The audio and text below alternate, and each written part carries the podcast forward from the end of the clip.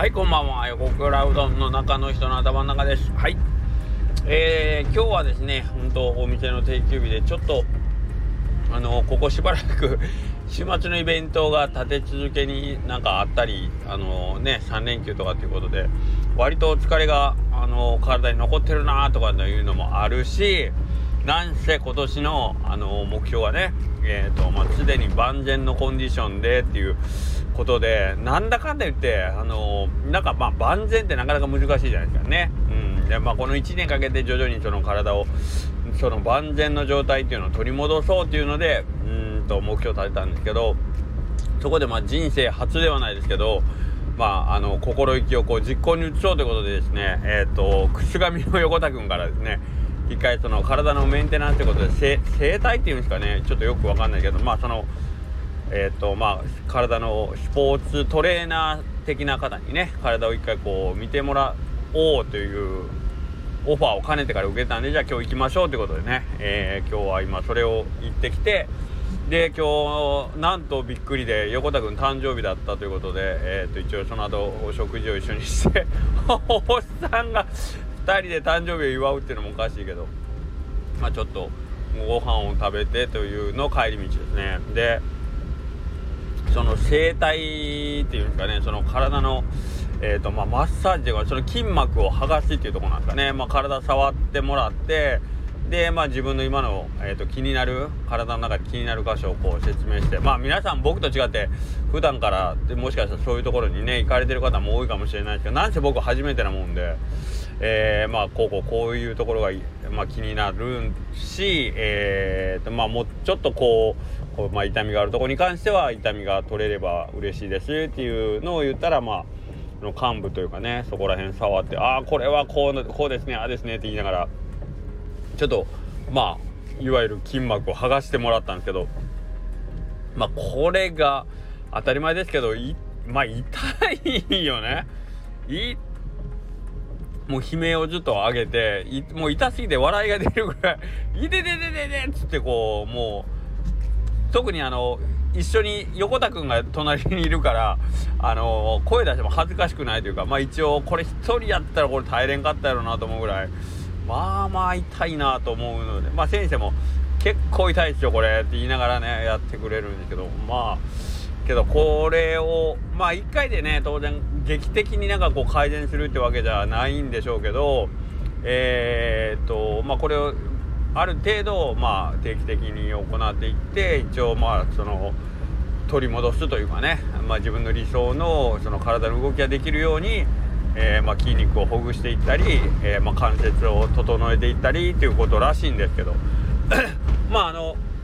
今まで行かなきゃ行か行かなきゃと思ってたところに行けたっていうのが、まあ、今回はとりあえずファーストなんで、えまあ、それだけでも大きな目標を達成できたなと僕は思ってます。で、まあ、そうやって、えっ、ー、と施術をね受けてる間に、まあ、いろんなお話をねさせてもらったんですけど、まあ、その中にですねあの体触ったらやっぱりその人がねあのどういう動きを普段してるかとかまあどういう体勢でねえー、作業されてるかとかっていうのは、えーと、もう見えてきますよみたいなそういう形にやっぱり筋肉が固まってたり張り付いてたりするんでなので筋肉っていうのはもう本当にその人の人生ですよみたいなこと言われてこれあなた名言 名言ですね言うて。まあ多分先生もなんか得意げに言うてましたよ。いや筋肉はその人の人生ですよつって。もうあこれあの初めて来た人に全員に言ってるんやろうなっていうもう決め台詞のようにあのもう一回行きましょうか。筋肉は人生ですよ。違うかったかなまあまあそんな感じで。まあ筋肉で体触ったらまあその人のあのねその人の生き方が見えてきますよって言っていうことをおっしゃってて、ね、あなるほどなと。うんやっぱりそらえー、当たり前ですけど人間は体から離れることはできませんからね。休んでる間も、えー、動いてる間もずっとそれは体を、えー、中心として僕たちの人生っていうのは当たり前ですけどね。できてるんで、えー、ひとときもその体を手放すことなく僕たちが、えー、ね生活をしてるんでやっぱりそこにはその人の生き方がもちろんこびりついてるんだろうなっていうのがあって体を触ったらもう全部わかるんですよ。まあ全部というかねある程度のことは分かりますよって言っておっしゃってていやこれはいいキラーワードやなって言って横田君と。ほんでこの先生もう得意げにそれ言うなみたいな。これで怒られるか。うんけどなんかまあそれを話を聞いた時に、えー、まあ同時に思ったのがあと結局心も体と同じく心まあ、いわゆる頭の中とか感情とかもそうなんですけどそれだって、まあ、その人の人生ですよね。うん、えー、普段どういうことを考えてるかとかどういうふうに物事をこう捉えたり見たりするかとかね人に対してどういう思いを抱くかとか、えー、まあ嫌なことに対ね面と向かった時に、えー、どういうふうに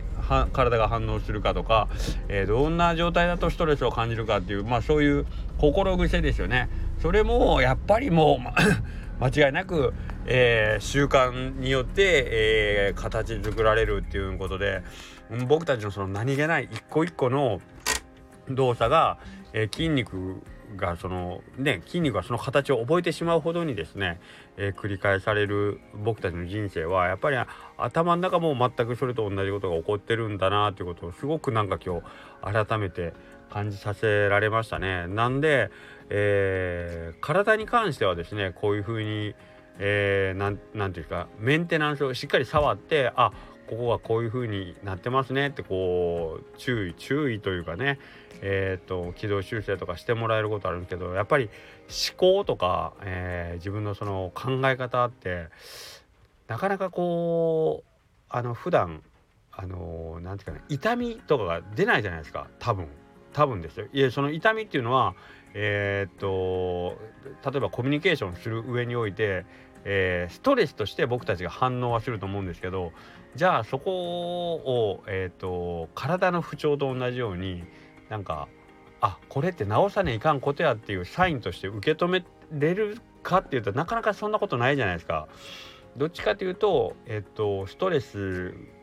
となる例えば、えーと相手がいるとしたらその相手にそのストレスの原因を求めることになりませんか？なりがちでしょ？どっちかってやっぱあの人とは合わんわ。じゃああの人から離れようみたいな、えー、ことを。まあ簡単ですしねその方が。でえっ、ー、とまあそれも間違った対応ではないと思うんですよ。全然。あのー、それも正しい対応だとは思うんですけどもしかしたら自分のその心癖とか習慣とか少年の方に目を向けてそういう考え方をちょっと改めてみる。だからえっ、ー、とまあ今日の僕の自分のやったことで言うともう病院に行ってその悪い部分幹部の修正をするみたいな感じですかねどっちかというと。はい、でえっ、ー、とストレスのその原因自体を取り除くっていうのは、えーとまあ、僕たちで言ったらその普段からそういう動きをしないようにするっていうことですよね。例えば体にもしゆが歪みとか筋肉になんかこう膠着が起こってるんだったら例えばその同じ動きを繰り返すことによって、えーと、そういうあの動きの固着とかが起こるんだったらその動きを例えばもう少し違った動きにして、えー、まあ、体が痛まないように、えー、普段から気をつけるみたいなことになるとは思うんでなんか両方のアプローチが必要ですよね予防もそうやし対応もそうで、えー、僕たちは普段の思考に関してはなかなか予防っていう作業をしないような気がするんですよね。うん、でその予防という自分の、えーと、心の在り方とか思考様式に対して目を向けてみていやここはこういう考え方の方がいいかもしれないなというふうに自分のマインドを切り替えていくっていう対応をした方がいいんじゃないかな。もっと楽にストレスから解放されるんじゃないかなということをなんかこうもう少し意識してもいいかなと思うんですね。はい、ストレスの原因となるものを排除するっていうのも一個のアプローチだけどそれと同時に、えーと自分がえー、まあ同じ現象とか同じ言動に向き合った時にそれをストレスと思わないような、えー、行動様式とか、えー、思考様式を身につけていく。この2つのアプローチでなんかこうもっともっと心に負担がかからなく生きていけるようになるんじゃないかなというのを今日なんかね思いましたね。な何にせよその積み重ねの効果というか知らず知らずの間に溜まっていってるその心の折ですね、まあ、筋肉でいう膠着であったりとか体への負担みたいなところでやっぱ大きにな特に僕なんかもうねこの40年間ほぼノーメンテナンスで生きてきてるんであのまあ多分結構みんな言われがちなことなんですでしょうけどやっぱりあの初めてそういう風にねあの専門家の人に体触ってもらったらもう もうこれちょっと割とやばい状態ですよってこうやっぱり言われるぐらいにいろんなところになんかこうねもう限界が来てる体ですよと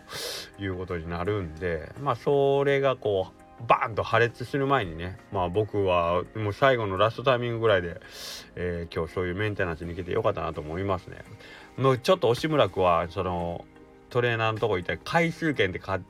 う売ってあったんですよ。1回1回のその治療でね。いくらいくら払うよりあ